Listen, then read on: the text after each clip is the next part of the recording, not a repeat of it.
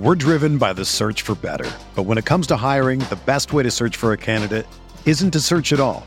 Don't search, match with Indeed. Indeed is your matching and hiring platform with over 350 million global monthly visitors, according to Indeed data, and a matching engine that helps you find quality candidates fast. Ditch the busy work. Use Indeed for scheduling, screening, and messaging so you can connect with candidates faster.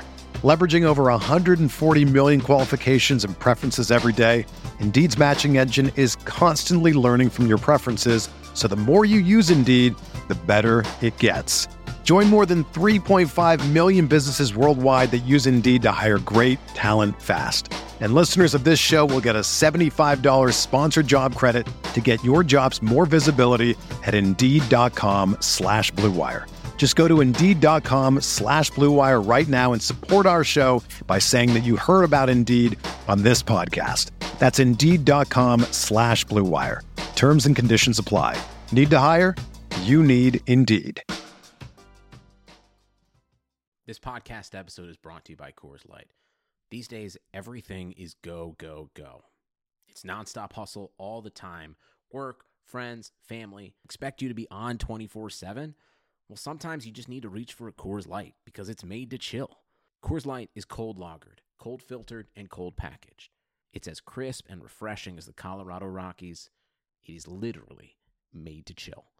Coors Light is the one I choose when I need to unwind. So when you want to hit reset, reach for the beer that's made to chill. Get Coors Light in the new look delivered straight to your door with Drizzly or Instacart.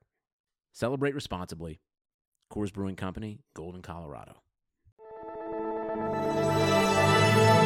Blue Wire.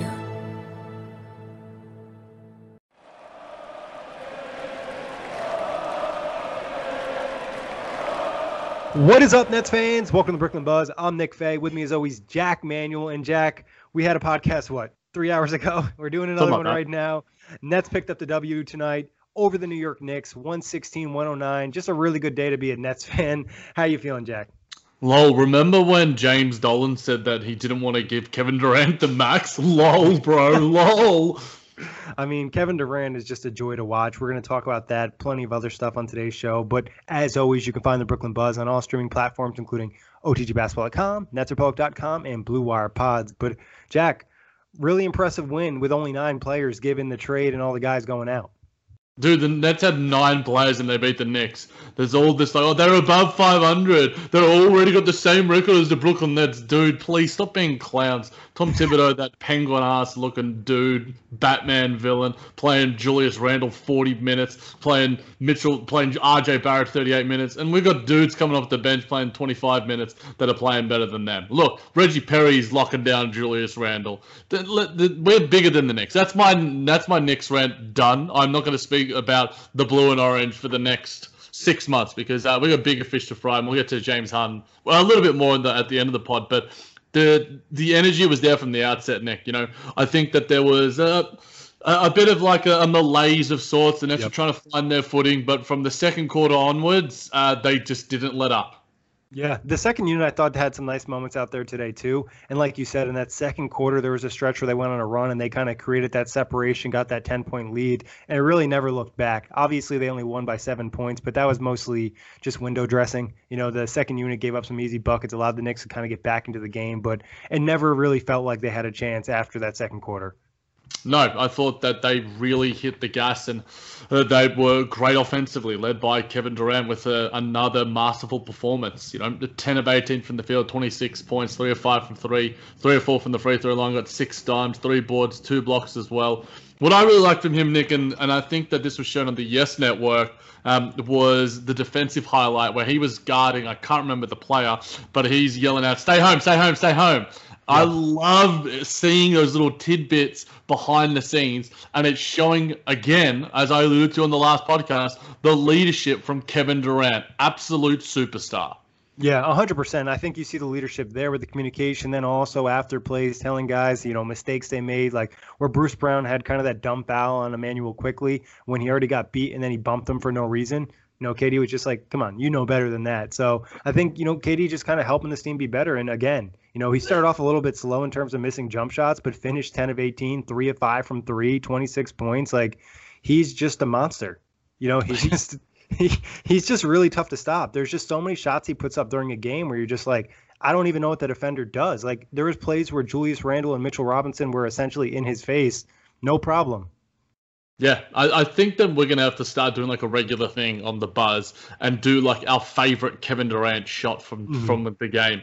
Mine tonight was that pull-up three, like right in the face. It just, every single time I see it, it reminds me of him hitting that shot over LeBron James. And if he can hit over LeBron James, he's hitting it over anyone in the New York Knicks and probably 430 other basketball players as well. It's a work of art, and it's something that I could watch day after day after day after day. It's just so damn pure, and you know, it's hard to forget that this dude came back from the worst injury. It's going to become tiresome and cumbersome hearing me say this every single podcast, but it's still shocking to think that he has come off the worst injury and he's performing at the level that we thought he would. His first back-to-back too. On his first back-to-back, and there was elements of rust, but he's not going to be perfect. You know, he's Kevin Durant. I like upset. I'm like, oh man, he missed that shot. I expect him. Like, if he goes less than like 55% from the field, it's a bad night for KD. And 55% from the field for anyone in the NBA is the best player in the league.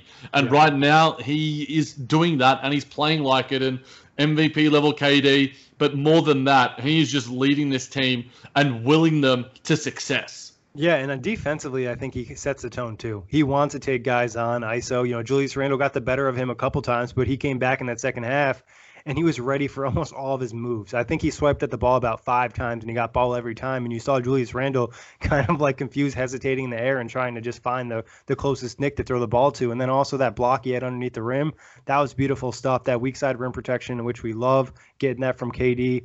I mean, just it's a pleasure to watch him every night, and it just doesn't get old. And, you know, he was still running the show. I thought Steve Nash did a little bit of better job tonight, having more sets in place where it wasn't as dependent on him creating every piece of offense. You saw him come off a lot of screens, Joe Harris come off a lot of screens, Landry Shamet. So credit to Steve Nash too, but KD, again, one of the best basketball players I'll ever watch in my entire life. There's the iconic picture that I can't remember where, it's probably NBA.com or somewhere, someone off Getty Images that I put on my timeline of him sort of walking across the old school Nets logo and sort of the overhead shot. Like, I'm going to make that my phone background. And for those that haven't seen it, scroll down my timeline at the JMAJBT. It's art, man. And watching him play basketball is art. It is truly a pleasure to watch the likes of these superstars and have one on your team. And I still pinch myself, and I'm pinching myself literally right now, but the fact that we have this guy and we've got 2 other ones waiting in the wings as well, but Kevin Durant by himself is still a one-man wrecking ball. And I love the fact he only had to play 30 minutes tonight on that first back-to-back. Like we mentioned, Steve Nash did a nice job managing those minutes. Obviously, getting the big lead allows you to do that. Anything else you want to talk about in terms of KD, or should we talk about his friend? Look, I thought KD was awesome in every single respect, Nick. I did want to mention the one little quote that he had after the game, and you know, I thought it was a little bit cheeky for him, and Billy Reinhardt put this on his Twitter. Kevin Durant on the James Harden trade, he says with a smile, "I'll wait till the deal's finalized to talk about it." I think KD's happy right now, and I think that we saw everyone deserves to have, you know, their mood swings and feel some type of way about what their living and work situation is.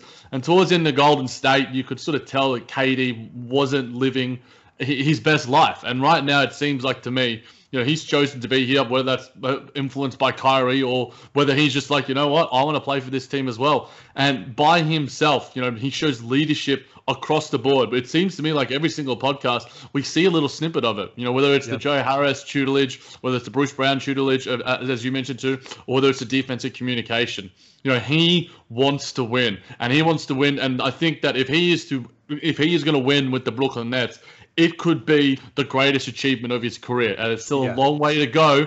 But right now, the things that we thought would be question marks about his physical form are just like already put to the wayside after like 12 games, 13 games. Yeah, it's really amazing, like you said, on a scientific level, not even just a basketball level, and what he's doing out there. I'm surprised you haven't brought up the fact that during one of Joe Harris's shots, Kevin Durant yelled out buckets. Yeah.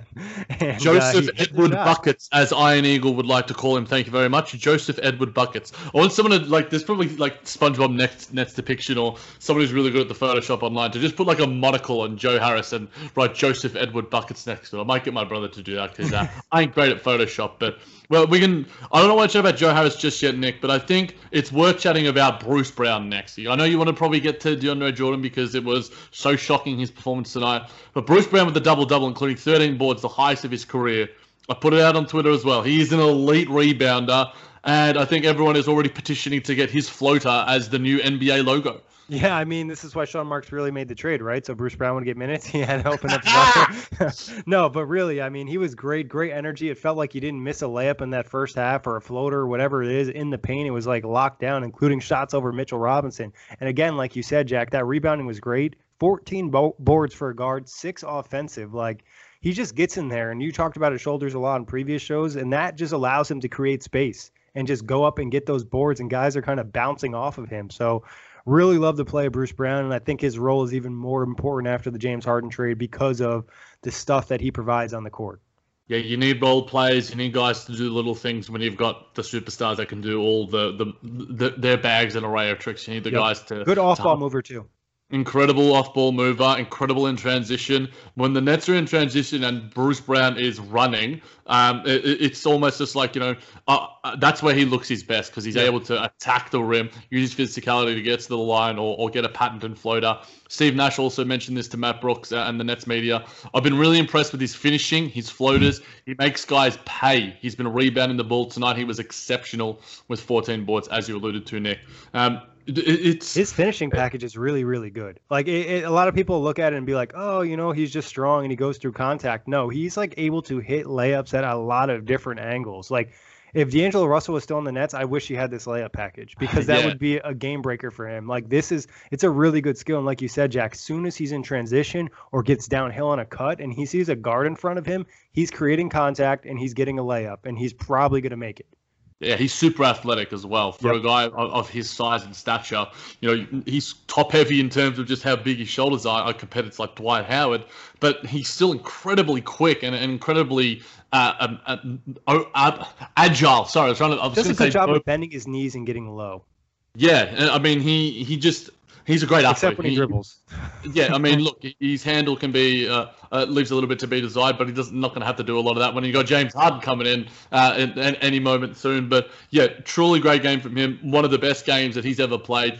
Probably his second best game after the game we saw last season, and we recapped that he played for the Detroit Pistons. But his skill set is going to be immensely important alongside James Harden, Kyrie Irving when he does return. I think he can be, whether it's a coming off the bench or a fourth or fifth starter, and I think he could be out there for closing lineups. If you want defense and offensive lineups, his role is only going to increase, especially after today's trade. And he's proven, and he's going out there and he's like, I want these minutes. And every single time after he speaks to the media, I keep seeing these just wholesome-ass quotes from, like, Matt and Chris Mulholland and Alex Schiffer saying how, like, he thanks the media for talking to him. And it just makes my heart flutter, man. Like, we're just lucky to have, like, Caris LeVert and Jared Allen are just awesome dudes, and we mentioned that on the pregame James Harden trade pod. But Bruce Brown seems to have, a really high-level character as well, and it just makes it so much easier to root for them at the same time. Yeah, just the appreciation of others. You know what I mean? Realizing they're doing a job and taking the time to talk to him and they care about what he has to say. You appreciate that as a fan and you respect him even more. And also I think you love him too. It's just like the high energy he has. And it seems like all of his teammates love him too. You know what I mean? And that usually indicates that they're probably a pretty good person. Yeah, no doubt. No doubt. He's a good person on and off the court. And, Sean Marks, these are the sort of deals, these are the sort of acquisitions you need to make when you're building a championship contender. You need to get the bargain basement deals. The vet minimum for Jeff Green, the whatever Bruce Brown is on for a second-round pick and Jean Musa, like Patrick stealing from SpongeBob dressed as an old lady. It's the TLC on a really sort of small deal and really awesome deal as well. Those are the deals that you need to make and need to have to fill out the roster, especially when you have three guys earning $115 million and you got, you know, Joe Harris on his big deal as well. It's going to be, and DeAndre as well, DeAndre on, at least on some cost control. But yeah, it's good roster composition from Sean Marks, who's heading on, like, you know, his fifth year as an executive for the Brooklyn Nets, and you know he's turned this franchise around. But yeah, Bruce Brown is a quality get, and I know a lot of Detroit Pistons fans were sad to see him go. Yeah, do you think, Jack, that Sean Marks at the time when he traded for Bruce Brown felt like he was going to get James Harden? Because at that time was when all the rumblings really started to pick up, and we had the reports from Pooch saying that the deal was already kind of locked up. So maybe he's a better fit with this specific group of Nets players that's going to be there in terms of Kyrie, James Harden, and Kevin Durant. You could certainly make the argument for it because his skill set and his secondary playmaking and just the ability to sort of, you know, be another guy out there. You know, I think it's certainly worth contemplating. Either way, whether we had retained Caris LeVert, Jared Allen, and there's no James Harden trade, I would have been disappointed if we didn't see, you know, increased minutes for Bruce Brown. Yep. You know, he started a large portion of his career for Detroit, and I think he deserves to keep starting. I'm going to be interested to see, you know, whether James Harden supplants him. It seems to me that one of the guys, whether it's Joe Harris or Bruce Brown, is probably the likely guy to go out. We can probably chat about that a little bit later. But yeah, Bruce Brown continuing to do awesome things. And, you know, he is limited as an offensive player in terms of his three-point shooting, which is obviously an immensely important skill in the Brooklyn Nets offensive system. But he does so many other things well that it makes up for that weakness. And he does a good job of moving without the ball and keeping his defender active. And I think if he starts to develop a little bit more of off-ball screens too, setting for guys like Joe Harris or whatever it might be, you know, Andre Roberson, that's something he did really well, you know, in OKC when he couldn't knock down shots. So Bruce Brown, kind of look at some of that tape, maybe find something. But who's next, Jack? We're going to go to DJ, Nick. We're going to go to DeAndre Jordan, who it seems Christian Woodfield made the awesome tweet. Seems to me that we traded Jared Allen and Caris LeVert and we got DeAndre Jordan, the real DeAndre Jordan, back in return as well. It was a revitalized game for DJ. Yeah, it felt like his season started tonight. And he played 28 minutes, and I thought it was good. Mitchell Robinson got the best of him early in the game. You know, he beat him on the box out, then got the easy dunk, and I think DJ was like, man, I'm supposed to be a mentor for this guy, or I was when I was in New York, and he's already busting my ass. Like, I need to pick my game up. And we saw him go at Mitchell Robinson and dunk on him in this game, and I really can't remember of DeAndre being aggressive and creating contact at any point in this season. Like, so props to him. I thought he was boxing out a little bit better than he has in the past, just a little bit more active, a little bit more communication, had a couple nice passes tonight. And, you know, if he can play like this, it makes you feel a lot better about what the Nets have in the front court. Yeah, looking at the situation and circumstances, it was all made and it's all there for DeAndre Jordan. Yep. Going up against your old team, you're getting the starting spot again. All of those external circumstances were made for him to impact. And if he wasn't going to do it tonight, then there is no other time that he was ever going to be. And we would have considered him, you know, a cast-off in terms of what the Brooklyn Nets need going forward. But yeah, I thought that it was the lob from Kevin Durant that really got things going. Seems to me he shows more athleticism than any other time whenever there's a lob from KD or Kyrie. Wish we could see that on the defensive end as well sometimes. But interesting to see his chemistry with James Harden too moving forward, because you know James Harden's at times loves to run pick and roll. Not as much recently, but back when he had Capella, that's something he liked to do. So I wonder if it'll work out with DJ. Yeah, I mean, we saw some decent moments with Christian Wood early in the season. Christian Wood is a far superior player. His catch radius is wild.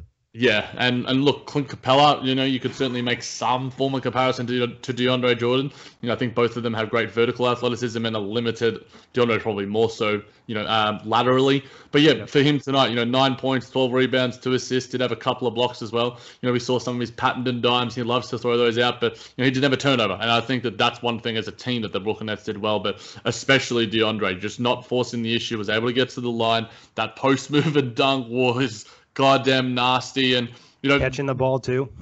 Yeah, this isn't going to exactly. He had his hands ready. This isn't going to happen every night, Nick. And certainly we thought that Reggie Perry was at points playing better minutes than he was, and was able to hit a three ball, which was absolutely insane. And it splashed. It wasn't like, you know, rattling around or anything. So I think that at this point in time, the Nets in rotation is okay.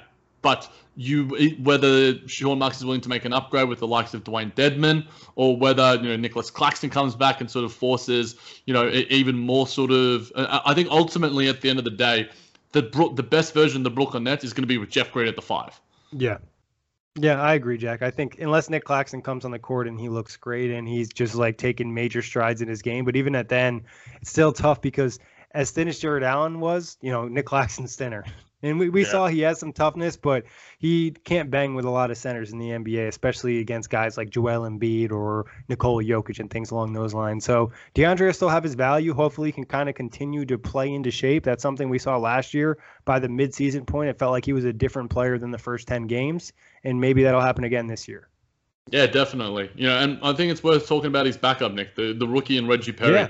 Sean Marks is damn good at drafting those centers. He knows how to get them, and he was one of the better players tonight for the Brooklyn Nets. 11 points, 5 boards. He is aggressive, including 2 offensive ones. Did hit a 3-ball, 5 of 7 from the field. He is limited in terms of his overall height and shot blocking ability. I don't think he is as great a shot blocker as DeAndre. He's probably the worst shot blocker maybe out of the big guys on our team. But he does make up for that in terms of if he can stretch the floor out on the perimeter, and he does show really good post defense. I thought his post defense on Julius Randle for the majority of the night was really, really good.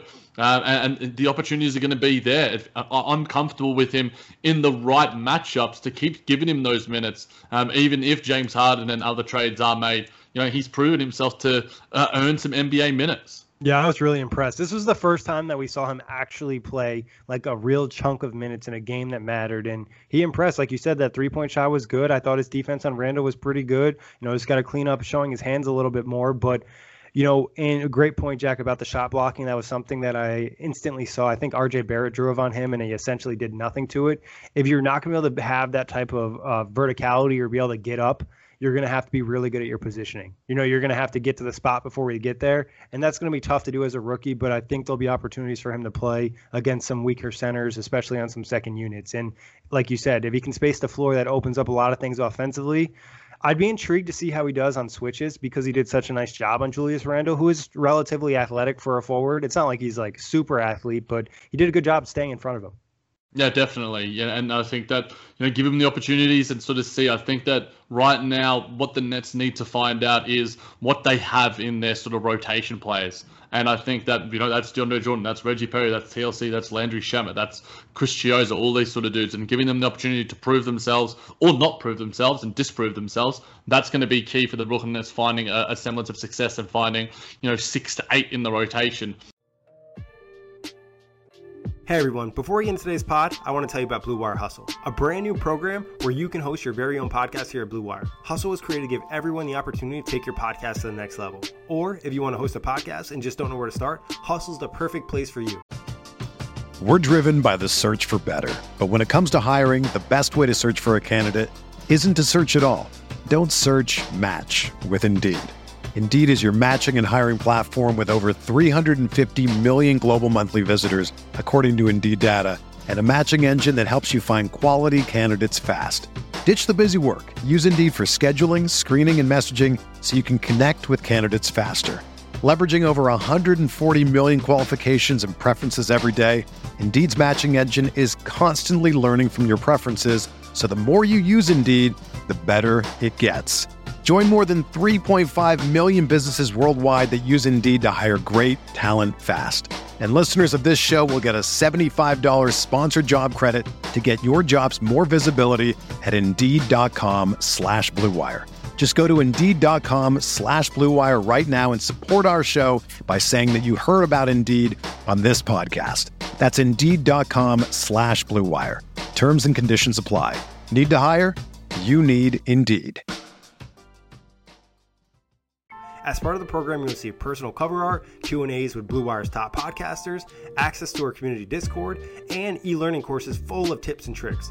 And on top of that, we'll help you get your show out to Apple, Spotify, Google, Stitcher, and all other listening platforms. And the best part, it's only $15, the same rate as any other hosting site would charge you just for the initial setup. So whether you're starting from scratch or have an existing show that you want to grow, Hustle's an open door to leveling up your sports experience.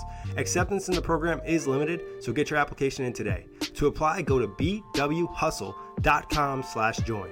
Check out the description box for this episode to find out more. But that's bwhustle.com/join. But Nick, I know that you threw it to me, and I saw it as well. We saw a front court of Kevin Durant, Reggie Perry, and DeAndre Jordan. What was going on there? Yeah, that was crazy. Just one more point on Reggie Perry real quick, though. He is thick, and you can feel it on the court because guys are bouncing off of him, and especially rebounding. I think I threw this over to you, too. Is just like that lower body is so big that like his hips, his butt, like he's just able to box people out and create space. And I think that's like a real area that helps the Nets in the rebounding department. But back to what you were saying in terms of the lineup in which we saw DeAndre, Perry, and KD. I mean, that's the biggest Nets lineup. I don't know when the last time I saw a lineup that big from Brooklyn, if ever. I don't know if the Brooklyn Nets have ever put up a lineup that big. You have two guys that are 7-footers and one that's like 6'9", and the weight's out there too. Really interesting adjustment from Steve Nash. I thought it was the right move to run with it for a couple of minutes, especially with the way Julius Randle was playing. You know, take some of the load off Kevin Durant so he doesn't have to bang with him so much. So I like the creativity, and that's something that we've been pushing for. Yeah, I think listening to just some general NBA pods, a lot of them are like, what's going on with the Brooklyn Nets? And I understand where they're coming from, but if you're looking at it from the other perspective, it's just like, well, let's try some things here. We need to see what we've got in these guys, what we've got in these lineups, and the best time to do it is at the start of the season. And I think there's going to be more experimenting from a lot of teams this year than any other because they're going to have to. You know, we've had to, with Kyrie Irving, Tyler Johnson, TJ out, and Kevin Durant out for periods as well. There's going to have to be experimentation, and Steve Nash has shown a willingness to do that, especially of late. I think his coaching has been much, much better than early season performances, and I think he's learning, he's asserting himself and his identity on this team and leading this team in his own way. Not necessarily taking away the reins and leading rah, rah, rah like Tom Thibodeau does, but establishing himself as the coach of this team, whereas in previous games were like, oh, what's he doing? Why is he calling timeouts? Why is he still sitting down? Why isn't he arguing these calls? You know, other than the Trae Young early season where he's sort of saying that's not basketball, there were many a times where it's just like, what's Steve Nash doing? Do something, Steve. Come on, Steve. And now he's throwing out all these different sort of things, and I'm all for it, especially when you've got 9 guys out there. You know, you don't want to overwork guys because we're seeing injuries, you know, really increase, and obviously it's going to happen. If you have 9 guys in there, I thought the minutes allocation was nigh on perfect, and I think a lot of that does come down to the players being able to give themselves a nice little buffer, like, you know, the old teams of, like the old dominant teams and the Chicago Bulls and Golden State Warriors. The best way to rest is during games, not necessarily but resting a back-to-back. Kevin Durant's going to play a lot of back-to-backs if he's going to lead the team to 15-point leads, you know, in the second, third quarter. Yeah, I agree. I thought Nash's coaching was really apparent tonight. I saw him shouting things offensively, defensively, pointing guys in the right direction, kind of helping them know. There was one play where he knew exactly where Emmanuel Quickly was going to go, and he told Reggie Perry so Reggie Perry could slide over. It was really cool stuff, and that's like where you're seeing Nash's basketball knowledge on full display, especially having that point guard experience. And like I said, I thought there was a couple more sets tonight and also a lot of great timeouts in this game in terms of like the Knicks were getting momentum. Let's slow that down. Let's take a look at what we're doing, get our guys back in, and take care of this game. Do you think that the quote from Kevin Durant was sort of the turning point, you know, in general from the second half from the last game against Denver? Do you think, obviously we talked about turning points, you know, Caris LeVert sort of saying that, you know, us playing defensively, that was the turning point for us. But do you think for Steve Nash individually, you know, Kevin Durant was sort of saying at halftime, he was the only voice. We were looking at the film, we were seeing what we were doing wrong, seeing what we were doing right. Do you think now we're going to see, you know, less criticism? And if the criticism does come, you know, it's not going to be from things that he's not doing. You know, it seems to me that what I love in a coach is proactivity, you know, in any sort of form of teaching, whether you're a teacher, whether you're a sports coach, whatever it is. If you're trying things and they don't work, then you can sort of go, okay, well, this isn't going to work today. I can try something else. And Steve Nash seems to be doing that more often, throwing out these wacky lineups, showing these different rotations out there. And I think it's allowing, like we mentioned, to give the players the tools to succeed because, you know, there aren't going to be many nights when you have 9 players. You know, we're seeing the Miami Heat, the Philadelphia 76ers, these sort of teams, where you have such a depleted rotation that you're going to win games. And the New York Knicks, despite all the shade that I threw at the start of the podcast, have been performing well. They've been doing really well defensively. You know, Julius Randle's been playing like a madman. So I think this was a really, really good win, Nick. Yeah, obviously, and you want to win the hometown game. You know what I mean? You're facing a crosstown rival. You want to pick up the W, especially all the trash they've talked, and you see all the stuff in the headlines and saying the Nets are never going to be the Knicks, blah, blah, blah. But like you said, with Steve Nash, I think he's just getting more comfortable being a head coach too, or maybe a switch just hit in his head, realizing like, I have to be more active. This team needs me to be more active. And kind of similar to how we talk about Kevin Durant giving guys confidence and, you know, pushing them forward. I would envision Steve Nash doing something similar. You know what I mean? Like, Steve Nash is an all-time great. He's a Hall of Fame point guard, one of the best point guards I've ever watched. And a lot of these guys looked up to him too. So getting confidence from Steve Nash is only going to help your game. Yeah, the knowledge that he can impart is probably greater than many a head coach in the NBA, and there's a lot of pros and cons to being like, whether it's a lot of the great coaches in history have been like the role player types because they understand how to manage the rotation and understand what's going on in the heads of the guys in 12 to 15. You know, Steve Kerr is a great example of that, and all these other sort of, you know, role player coaches. Whereas the superstar coaches, you generally think, okay, well, I know what it's like to lead a team. I know what it's like to get all the minutes. Can I empathize with the guys that are lower in the rotation? And we've heard in season part and in the preseason, that's what Sean Marks, and a key reason why he hired Steve Nash. So, Look, I think his understanding of how to be a head coach is developing before our eyes. And it's not to say that we're not going to have the criticism where criticism is due. We've criticized him plenty on this podcast, but he deserves the plaudits where the plaudits are deserved. And right now he is coaching very well. If there's only going to be bigger challenges to come going forward. The reacquisition of Kyrie Irving, you know, acclimating James Harden to his systems and everything. It's going to be fascinating. And just other hiccups you're going to deal with throughout the year. Like you said, with the COVID stuff, with injuries you're going to face, and different things are going to happen, and you know, this is a good test, and hopefully he just kind of continues to grow. Absolutely. So yeah, that full kudos to Steve Nash and what he's been doing, Nick. We'll finish up with the rest of the stars before we get to the bench. Jeff Green and Joe Harris. Are these probably the fourth and fifth most important Brooklyn Nets going forward? Yeah, I think that's pretty fair to say. I think Joe Harris is definitely the fourth, given he's probably the fourth most talented player on this team now, right? Yep. Unless you want to make an argument for Nick Claxton, but he has to prove that on the court. Jeff Green, you know what I mean? Like, he provides that versatility, being able to play forward, penalty center, guard, essentially what feels like 1 through 5 at times. And tonight he was hitting his shots, and he gives you that rebound, and gives you that switchability. And occasionally he'll pull something out of his bag and drop a nice bucket on somebody's head. I think he did it to RJ Barrett tonight, or I can't recall if it was RJ Barrett. Yeah, and so. RJ Barrett was just like, bro, what just happened to me? So it's always cool to see that from Jeff Green, and he just is a guy that can help the team, and he understands how to play basketball. Like, a lot of the sets, they were hitting him in the ball on the elbow, and he was kind of hitting either KD or hitting Joe Harris. Yeah, and his 3-ball has been on as well. Yep. Whenever the ball gets in his hands, you know, I'm relatively confident. Just like, yep, this is going to go in at least half the time or 40% of the time.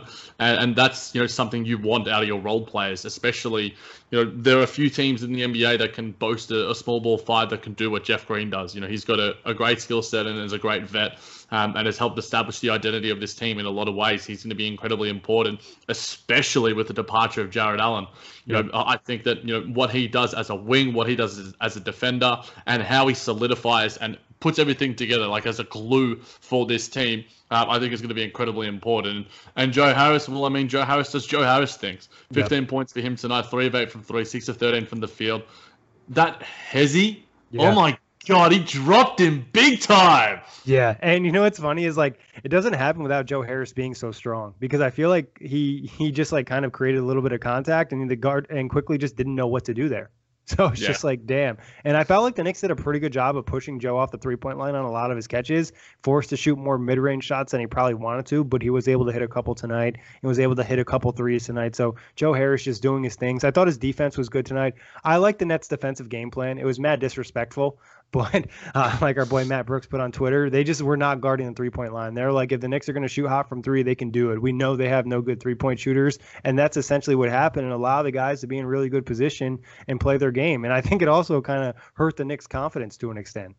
yeah, that disrespect was very evident. And I think that's the Nets generally do defend better against teams that don't have good perimeter threats. You know, the Atlanta Hawks are a team that probably comes to mind, the Washington Wizards. These teams that can hit the shots on the perimeter are going to put up buckets on the Brooklyn Nets, and it just makes everything easier defensively. It gives you an extra step to switch. And you can help so much more.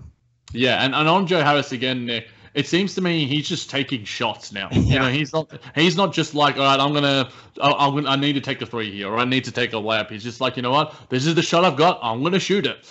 He's a shooter, bucket. Not a 3-point shooter anymore. He is. Like his first shot of the game was a long two. Yeah. Like Kenny Atkinson would have cried. Yeah, he would have benched him for that. But, you know, it seems to me that he's becoming not just a favorite of ours, obviously been a favorite of ours for a very long time, but, you know, I think Kevin Durant's loving him more by the day. He's just, you know what? I can give this guy the ball, and he's going to shoot it, and he's going to hit it. And I think it's going to be pretty funny when you have Kyrie, Joe Harris, James Harden, Kevin Durant on the floor. That's insane. Like I mean, who knows what's going to happen with Kyrie Irving? You know, we could see James Harden by the weekend. We'll get to that in a little bit. But before we do, Nick, we chatted a little bit about Reggie Perry, but some of the bench were pretty damn good as well. We saw, you know, Landry Shamet get a bit of a groove from three. Yep. TLC did his pesky little things, but doesn't know how to close out. And Chris Chiozza had one of the passes of the season. Yeah, I mean, that was a Jason Kidd level pass. That was amazing. I thought, you know, that was just the type of thing that Chiozza can do that I don't know if anybody else in the Nets really can do. He just has that instinct for passing. I think at other points in the game, you know, he was okay defensively against the Knicks guards, had a couple rebounds.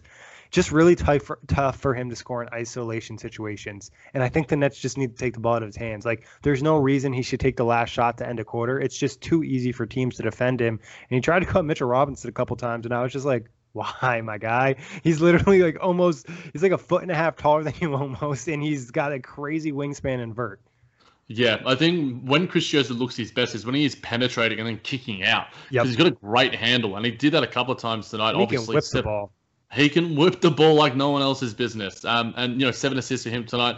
Did hit that 3-ball, which was his only points. Had a couple of steals and a block. You know, I thought that his game was good. I think that it's going to be him and Tyler Johnson that are going to be providing some backup facilitation minutes, because when you've got James Harden and Kyrie Irving, those guys are going to, I would like to see some staggering, but we can obviously, we'll be analysing that and then some going forward. But yeah, tonight for him was great, and I'm really, really great. I'm grateful to see that, you know, he's still got some moments out there because he's a fan favourite, and we love cheese, and we don't just love the food, we love the player as well. But he did have a nice energy burst too when he first came to the game and trying to like set the offense up and get things running a little bit more smoothly, because like we've talked about, he's really the only pure point guard on the team. Yeah, and I think that there was the Nets were in need of just a guy to create for others tonight. Yeah, and 7 assists. He sort of set the tone there, and then allowed everyone else to sort of get things going. It opened up the floor a little bit more, and it just created an energy and a flow that allowed the Nets to get into a groove, which allowed them to really, you know, make their mark on this game. But Nick, Landry Shamet, obviously 3-9 from the field, did get to the free throw line a couple of times tonight, had 5 assists. What were your thoughts on his game? Do you think that he's starting to get into some form a little bit? He's going to be important now with the departure of Taurean Prince, Caris LeVert, and Jared Allen. You know, he's going to be getting some rotation minutes now. Yeah, I thought he looked a little bit more spry tonight. I thought he got more elevation on his jumpers too, on his 3-ball, and I'm not just talking about the actual shot, like himself jumping in the air. I thought he was just a little bit more explosive, and he came like just a little bit more locked in. Like you said, maybe it's realizing like, hey, I'm going to have a bigger role in this team, and if he's going to come off screens the way he did tonight, that's going to be a huge factor for the Nets in the second unit that at times could have issues scoring depending on how they stagger minutes. And you love the 5 assists. I thought it was is probably his best game as a Net, maybe second best. You know, the other one obviously didn't miss a shot, but I thought overall in the scheme of things, he had some really good plays out there. No, definitely. And I think that when Tyler Johnson is back, it's going to allow him as well to sort of be a sort of secondary facilitator with the second unit. You know, he looks better alongside Chiozza. He looks better when he doesn't have the ball in his hands a lot, you know, when he's not asked to be, you know, and I think that a guy of his ilk, and not necessarily alongside Bruce Brown, because he's limited as well, more so than Chiozza and Tyler Johnson as shot creators for himself and others. So I'm intrigued to see how he continues to progress, but this is a good step going forward, and hopefully he can take this momentum. You know, he was +1, you know, one of the few bench performers that was positive in the plus minus, so a good game from him, and hopefully he can take it going forward. But Nick, I've got to get this quote to you before I do forget. Alex Schiffer, Kevin Durant takes one look at his post-game Zoom. Quote, "There's a lot more people in here today." I wonder why, KD.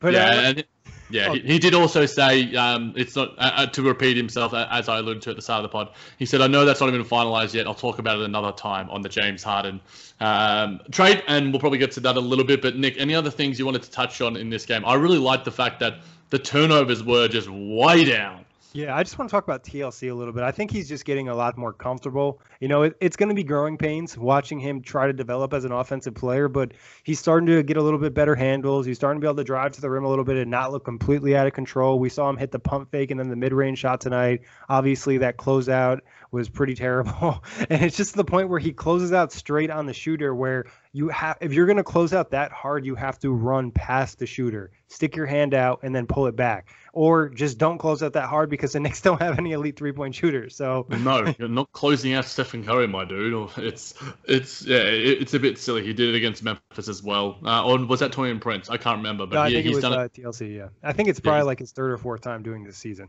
Yeah, he's done it a couple of times this season, and I think it's a relatively easy remedy. You know, watch some film with the assistant coaches and get that ish out of your game. But, yeah, the stat to me, Nick, you know, we talk about turnovers. You know, tonight, the Nets only had 6 of them. And, you know, the Knicks have been a pretty pesky defensive team and have created a lot of their offense through their defense. But tonight, the Nets were just taking care of it. Yeah, and I mean, they sent a lot of doubles in this game at Kevin Durant, and he mentioned after the last game that he hasn't been used to getting trapped as much because that's not something he practiced in rehab. Well, tonight he looked fine handling it, so just kind of getting some of that rust off. And like you said, Jack, if the Nets are going to take care of the ball, like their offense is so good that they're going to win a lot of games if they have under 10 turnovers. Big time. Yeah, I think that it's going to be interesting to see James Harden, another high-usage player, Kyrie Irving, how these guys sort of come back into it. You know, it's quite easy when you have just Kevin Durant there. It's just like, all right, let's just throw it to KD. Yep. But now you've got other guys to sort of do that. And, you know, it's going to be fascinating to see the acclimation of all these superstar pieces. But, yeah, I think the turnovers is really good. The Nets are rebounding the ball quite well. And I think a lot of that was Bruce Brown, Reggie Perry, you know, a really great activity there. They were able to get in transition well and obviously force bad shots. You know, it's not like the Knicks played poorly. You know, they still shot 48% from the field and nearly over 39% from three. It's just that they protected the paint quite well. You know, only allowed 12 free throws. So I think that, yeah, the Nets did a lot of things right tonight. 0 fast break points for the Knicks too. Yeah, I think that their transition defense was certainly on. And I think that the Nets did a lot of things right and a lot of things that they hold as their key sort of performance indicators. And if they continue to do this against teams going forward, then adding in the likes of James Harden and Kyrie Irving will be a lot more seamless. Yeah, 100%. The energy just felt really good tonight. Maybe that's something with the James Harden trade and the team being excited, who knows, or facing the Knicks or coming off a win last night. Or maybe, you know, former Net, it hurts me to say this, Caris LeVert, saying that he felt like they got the groove in the second half yesterday. Yeah, I know we could cry in this podcast right now. But, yeah, so I don't know. But it just the energy and the vibe of the team definitely felt different. And, like, when they went on that run in the second quarter, it just felt like the game was over. And that's just the type of team that they can be moving forward, especially when they get all their stars back. The question's always going to be about the defense as well, Nick. So it's going to be interesting to see. Like you said, Jack, it's a lot easier to play defense when they don't have shooters. Yeah, exactly. It's going to become much harder against the likes of the Milwaukee Bucks in the coming days, actually. That game's coming up really soon. It's going to be, you know, a fascinating matchup for the Brooklyn Nets. Nick, let's get to some James Harden stuff and some Kyrie Irving stuff. I wanted to bring a quick reminder. If you want to hear a really deep dive on James Harden, we recorded a podcast before this, which you can find on all streaming platforms. We're going to talk about James Harden every single day moving forward at this point because now he's a Brooklyn Net. Yeah, now he is a Brooklyn Net. Nick, there's a couple of things I wanted to bring to you. The Jared Allen and Caris LeVert side of things. Hardwood Paroxysm on Twitter. The Nets net rating with Allen on the floor is plus 10.5. Without him was minus 1.4. With Jordan was minus 1.4. And without Jordan is plus 7.6. How can the Nets remedy the loss of their best defensive player? Yeah, I mean, some of that is just DeAndre has to play better. Like, he was just really bad in that first stretch of games. And if he starts to play at the level in which he played tonight, those splits are going to get a lot closer. Then also, you know, just the rest of the team stepping up. You know, Bruce Brown being in there for a larger chunk of minutes, Jeff Green, you know, starting to develop some of these defensive principles is going to be important and really develop that cohesion as a team. You know, they're not going to replace Jared Allen. Like, he's a really good defensive player. There's not a lot of Jared Allens in the NBA right now. So you're not going to be able to replace him. It's about doing it as a team and finding things that work for you. Yeah, and I think that they need to find what their new defensive identity is. And, yeah. And like you sort of mentioned, you know, Reggie Perry, Claxton, DeAndre Jordan, these guys as the second, third, and fourth centers on the roster. And obviously Jeff Green, you know, I'm pretty comfortable with the small ball lineup with Jeff Green at the five. I think that the Nets all do quite fine there. And I think James Harden as well is going to do well in the switching style of system. Nick, I wanted to also bring to you Jared Allen or Caris LeVert. Who is the bigger loss for the Brooklyn Nets? Because we've seen Jared Allen be maybe the third best Brooklyn Net this season. Caris LeVert is obviously it hurts me to say was the third most talented Brooklyn Net on this roster. Who do you think whose loss is going to hurt the Brooklyn Nets more? Yeah, I think in this trade you're getting James Harden, a guard. Caris LeVert was a guard. James Harden is a better guard than Caris LeVert. So I think the easy answer is Jared Allen because, like I said, there's not necessarily a ton of Jared Allens in the league, and I'm not sure if anybody can replace that skill set. Like I said, maybe Nick Claxton could really pop off, but still, I'm not sure he has the same physicality that Jared Allen has developed over the last couple seasons, and DeAndre is just kind of a couple steps low. So I think they're going to miss Jared Allen. Like you said, Jack, they're going to have to find new ways to defend because he was such a big part of defending the rim for them. Yeah, and we saw, you know, glimpses of it tonight in terms of their ability to keep people out of the paint, but, you know, it's going to be hard. Wouldn't be surprised if they start trapping a little bit more double teams and trying to force the other team to make plays and making them uncomfortable and rely on some of that team cohesion and hustle plays, especially like we have with Bruce Brown and guys like that. Yeah, Jacques Vaughn's going to be earning his paycheck as the defensive coordinator for the Brooklyn Nets. I wanted to ask you about Reggie Perry, Nick. I should have asked this when we were talking about his game tonight. Do you think there's a chance, rather than going after a Dwayne Dedman or Jan Mahimi, that he gets converted from his two-way into a normal, regular NBA contract? Yeah, I think that's a real possibility. And then they could bring somebody else on the two-way contract. If they feel really comfortable with Reggie Perry and they want him to be on essentially their playoff roster too and he earns that spot, I don't think the Nets will do it right away. I think they'll kind of make him earn it. You know, they've done that a lot in the past. Like with TLC, he went from being the two-way and then he earned that regular contract. I think the same thing happened with Theo Pinson as well. So it's like, if you play well enough, you're going to get the contract. I don't think they'll just give it to him, but he's on the right track right now. And based off all the reports and stuff we heard from camp, it seems like the team really likes him.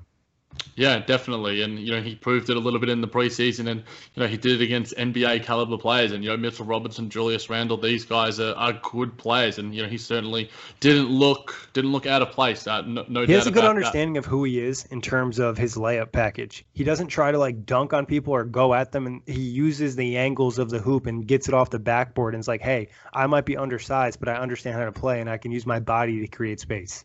We've got the KD approval as well via Matt Brooks. Love what Reggie brought today. We've got a dog. Reggie plays like a seasoned vet. He does. He's out. It's really crazy. I just don't even understand why he's already like this competent with. And like, you know this, Jack, because you talk to me more than almost anybody in terms of basketball. I had a lot of concerns about rookies this year with the lack of training camp, no summer league, and not just getting some of those practices in with your teammates.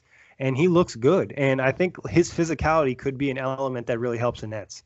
Yeah, his general competitive desire is a skill. You know, it's something like a Montrezl Harrell. You know, that can be a skill that can separate you from being, you know, that hunger, desire, want to get the board and want to make the block. And obviously, you know, he has some limitations, but, you know, we'll see him get more opportunities than we probably expected him, you know, beforehand. Nick, I was listening to Bobby Marks chat to Woj a little bit on his pod. And he thinks that Kyrie he was Irving, having nightmares. Yeah, look. I think that we can take everything with a grain of salt with Bobby Marks when it comes to these large scale trades. But he mentioned that he expects Kyrie Irving to play more off the ball. At the start of this season, we saw KD play more off the ball, and Kyrie Irving was probably—I haven't looked at the stats, but probably has a higher usage and was creating his own shot. How do you think he's going to have the toughest time acclimating, or do you think it'll be James Harden? Yeah, it's really tough to say. It depends on the coaching staff and the relationship of all these guys. I think Kyrie's game could fit better off ball, and he's more used to it because I remember when the Nets first acquired him, we did some deep dives on that, looking at some of the stats from Boston, and his catch and shoot numbers were great. And there are opportunities to run him off screens and things along those lines. And James Harden, you know, at the end of the day, is a better player than Kyrie Irving, and he's better with the ball in his hands. You know, he might not be the same level of scorer, but in terms of playmaking and efficiency and what he's done over the last couple of years, and he's shown the ability to carry that workload through an entire season, I think it probably makes more sense to have James Harden on ball a little bit more. And I think Zach Lowe brought that point up when the Nets were first discussing a possible James Harden trade, where he felt like it said it made the most sense to have James on ball, Kyrie and KD off ball. And I think also just like Kyrie on a catch and shoot and like him attacking a closeout, like that's just not even fair. Yeah, and look, you could say the same for James Harden because you know, he's going to get to the line. So I think that now is when we're going to see some coaching from Steve Nash in terms of being able to get sets for all of those guys. And even if Kyrie Irving doesn't like him, according to some weird blogger without the blue tick out there, I think that's that Steve Nash... Yeah, funnily enough. Well, surprise, surprise there. Nick, we've seen... And I'll say this about Kyrie too, and I saw someone brought this up. I forget who it was, but it made a lot of sense. And they said, you know, Kyrie can essentially be the sixth man. Like he'll stagger his minutes and he'll lead those second units and be on the floor by himself sometimes so he can get all the shots that he wants. No, I think that's a really, really good idea. And, you know, playing him with like Landry Shamet and some of these other dudes, Bruce Brown. Landry Shamet and Joe Harris. Yeah, there's going to be a bevy of riches, you know, for the Brooklyn Nets right now when he does return. Speaking of that, Nick, I guess we're on the topic. We heard Mike Breen today. I didn't hear it, but I heard other people sort of reporting the fact that he expects Kyrie Irving to return soon. Shams also reported that, you know, he thinks that the return is on the horizon as well. You know, we heard about Stephen A. Smith saying he should goddamn retire, but he's probably trying to just get some takes for his new ESPN show, arguing with the baby version of himself. But what are your thoughts on the impending return of Kyrie Irving, and when do you expect it to happen? I honestly have no idea. I'd be lying if I told everyone I knew when he's going to return. I mean, I think he's going to return based off of what we've seen and based off his other actions in the past. I'm a little bit confused by the situation, like we've kind of discussed on previous shows. You know, he's out for personal reasons, but he was also at his sister's birthday party at a large gathering not wearing a mask, so it kind of sends two different messages out there. And I'm not saying if you're out for personal reasons, you can't enjoy yourself in any way whatsoever, but you still need to practice, you know, safety during this pandemic. So I'm kind of just waiting to see what Kyrie Irving has to say and waiting for a statement to really give my full judgment, or not even judgment, or just my observation of the whole situation. Yeah, it's... when we heard Jared Allen, I think with Yahoo Sports, sort of saying that, like, you know, he has the support, and it seems to me that, you know, even Michael Grady was echoing those sentiments. So from the people that matter, it seems to me that Kyrie Irving has the full support of his teammates. It's just going to be interesting to see whether, you know, that support is still there going forward, given the actions that he has shown recently as of late. But look, I've criticised him enough, and I'll continue to criticise him if he continues to show dangerous and reckless actions like he did in the indoor birthday for his sister without masks. But hopefully we see him in the next week or two. You know, it's now no longer, like we mentioned in the last episode, up to the Brooklyn Nets. It's going to be up to the NBA, whether he's going to get fined, game checks, if he's breaching protocol. Expect something on Friday. That's when big media or like the NBA, the NFL, they want to announce a suspension because on Friday, the weekend's coming, so it kind of gets swept under the rug a little bit. Don't be surprised if you hear it on Friday. News dump alert. Yeah, Nick, exactly. overall, looking at a different couple of websites, you know, grade the trade as a lot of websites tend to do. Kevin Pelton gave it a D on the Brooklyn Nets side. I saw a B-, I think, from Jeremy Wu of Sports Illustrated. If you are grading this trade for the Brooklyn Nets side of thing, what letter would you give it? Yeah, I think it's really hard not to do anything in the A range because he's a superstar player at the end of the day. Like, and you gave up a lot of players, but the Lakers just gave up a ton of players and picks. And Brandon Ingram is better than Caris LeVert and Jared Allen, and it hurts me to say that, but it's the truth. You know what I mean? Like, he has the potential to be possibly a superstar himself. So, like, and I'm not saying James Harden is better than Anthony Davis, but he's pretty damn close to being in that tier, if not slightly behind him. So I think you'd have to go with probably an A-. So, you know, maybe B+ if you're feeling concerned about the picks not having protections, but it's a bigger picture thing. If we're not going to hate on the Clippers for trading all those picks for Paul George, like, you can't hate on the Nets for trading all these picks for James Harden, who is a better player, and their team is better than what the Clippers could be with just a duo because the Nets have a trio. Yeah, I think B+ is probably what comes to mind. You know, I'd lean towards B because I like Joe. It's risky, and I just love Jared Allen and Caris LeVert so much, and I thought that they had a championship nucleus already, and they were working into that. But that's something that we'll continue to see as it goes going forward, and how much this is an upgrade over what could have been with Caris LeVert, Taurean Prince, and Jared Allen. But it's something that we'll have to sort of see. I don't know, Nick. There's still a part of me that's uneasy about it, but I'm sure once I see James Harden, the black and white, putting up 30-point triple-doubles alongside Kyrie Irving, it's going to be fascinating. It's going to be insane. It's going to be crazy. This league is just goddamn crazy. And I think that in a way, the Sixers forced Sean Marks in the Nets' hand, because it seems to me that they were willing to give up Ben Simmons. And I mentioned this on the preseason pod, that it's going to be the best form of the best asset that the Nets have is their picks that they have in hand. Yeah. And the protections that they can give or not give, and a lot of them and all of them are unprotected, as well as the swaps and such. But I think that they could have given up one more pick, if I'm not mistaken, if I saw that somewhere. So I think they could have given up one more swap.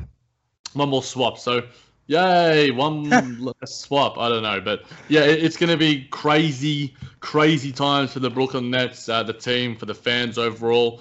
There's so many different things. Kyrie Irving, James Harden, two completely combustible superstars in what they do off the court. The strip clubs are going to be loving it. The sage burners are going to be loving it. It's going to be a wild, wild season. Let's strap in. Jack, how much do you think the fact that the Sixers could have acquired James Harden made Sean Marks kind of pull the trigger, and just the extent of the Sixers possibly becoming a better team than the Nets? I think that it certainly had to play some part, Nick. I think that we wouldn't have seen this happen. The reason why we didn't see it happen earlier, because I don't think Daryl Morey was willing to include him. Yeah. And I think we've seen Ben Simmons show some growth, but I don't, I don't necessarily see what he is going to turn into as an offensive force. As a defensive force, he is steadily going to be at least a top 25 player in the NBA for the rest of his career. Can he assert himself to be, you know, what Giannis is, as like a top 5 player? I'm not 100% sure. But the Brooklyn Nets giving up all those unprotected picks gave Rafael Stone and the Houston Rockets front office the ability to control what they want to do going forward. And, you know, they're big winners in this. And they've made some really nice moves in the offseason to rebuild. The fact they didn't take on Jared Allen, which is just it's just so strange to me. That is just one of the strangest things. Yeah, it's weird, but you know, Christian Wood and Jared Allen would be the best like dynamic duo center, other than and like Christian Wood can play four. He can play four. Like he's proven his mobility. He can shoot the 3-ball. Like that's a dynamic big front court right there. Like that would be something that could be really, really fun. So that was just a weird thing, and maybe it's something to do with DeMarcus Cousins, but that'd be stupid in my opinion, because what's Cousins going to be there for a year? Like, you know what I mean? Yeah, look, I'm still processing it, Nick. There's a range of emotions going through our heads and hearts and minds as Brooklyn Nets fans are losing two guys that we've become so attached to. And I know Iron Eagle and Sarah Kustok chatted a little bit about it on the Yes Network, but what you're getting in return, you know, if the Nets win at least one championship, it's worth it. You know, the Anthony Davis trade was worth giving up all the picks. And, you know, that was criticized as being like, who were they competing against? They were competing against no one to make that trade. But they won a championship, and winning validates everything. The Nets and if you want a top 5, top 7 player, you're going to have to give up the house. No one's giving you that shit for free. You know what I mean? Like, they're not just going to hand you over James Harden. Even though he demanded a trade, he told the city peace out on his last press conference. Yeah. The Nets still had to do all that to acquire him.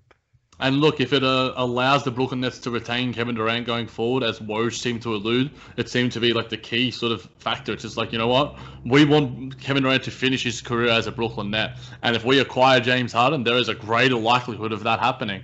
And given by the cheeky smile that we got from him tonight, apparently, it seems to me that we could see Kevin Durant retire as a Brooklyn Net. And, you know, I think he's going to age incredibly well. I think James Harden's going to age pretty damn well, because these guys just know how to score, and they're incredibly intelligent. And you look at some of the smartest players.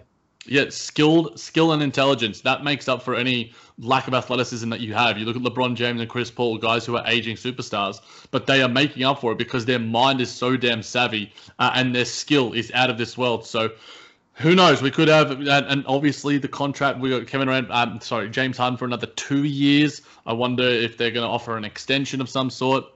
Joe Tsai is certainly willing to pay.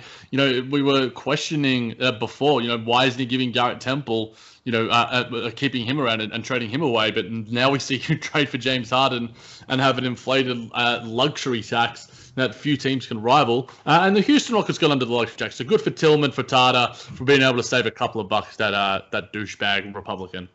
Yeah, I mean, like you said, Jack. Yeah, I'm going to get us another one-star review, aren't I, Nick? Sorry about that. I'm not sure if anybody likes that guy. But on that note, I mean, it's just going to be a fun ride to enjoy watching these three superstars play and three amazing offensive players, especially from this generation alone, and KD and James Harden possibly being two of the best offensive players of all time. Just going to sit here and enjoy it and enjoy this opportunity to watch this much talent on the floor because, like you mentioned in the previous show, Jack, like there hasn't been a big three this talented in this era. You know what I mean? As good as some of the other big threes we saw, like this is just the next step up of just slightly better than probably the Golden State one. Obviously, they might have had a big four with Draymond, but still.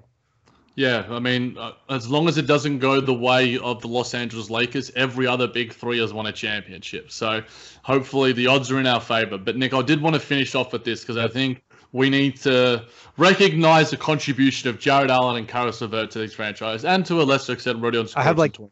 You know what's been funny is I have like 10 Caris LeVert rookie autograph cards, and I probably have like 3 or 4 of Jared Allen, which I'll still keep, but it's just sad. It is sad. And DeAndre Jordan said this. He said on today's news, this is the tough part of the business that no one wants to experience. I wish those guys the best, especially, you know, it's the first time that they've been traded and such. He also said that he touched base with everyone that was traded, and he wants to keep those conversations private. Nick, what do you want to say to Jared Allen, Caris LeVert, your favorite Brooklyn Nets player since probably we've been recording this podcast? What do you want to say to those dudes? I mean, simple. Just thank you for all of the things that you've done for this franchise, all of the sweat you've put into this team and to get them to the spot that they're in now, and obviously getting the Nets to a respectable level and then taking it past that. You know what I mean? Before Jared Allen and Caris LeVert got here, the Nets were the laughingstock of the league. And these guys help get the team respect and make them, you know, a place that Kevin Durant and Kyrie Irving wanted to sign. And, like, at points we thought, you know, Caris LeVert was a reason why Kevin Durant signed, given their past relationship and the uptake in his game. So just a big thank you to them. And like we mentioned on the previous show, I hope both guys have amazing careers and even kill my expectations. And they're both pretty high for both those guys. Yeah, they really, really are. Words can't do justice in terms of the immense amount of thanks and gratitude that I want to give to those guys, and Taurean Prince and Rodion Kuruc as well, but especially Caris LeVert and Jared Allen. You know, what they have given to this franchise, you know, their heart, soul, body, and mind, you know, we can't thank them enough. And look, the memories they've given you and I just alone, not even just like the podcast, but like even just think about, Jack, you and I watching game one of that Philadelphia Sixers win, you know, in the playoffs, like, that's a pretty cool thing, and that's a big thanks to Caris LeVert and Jared Allen.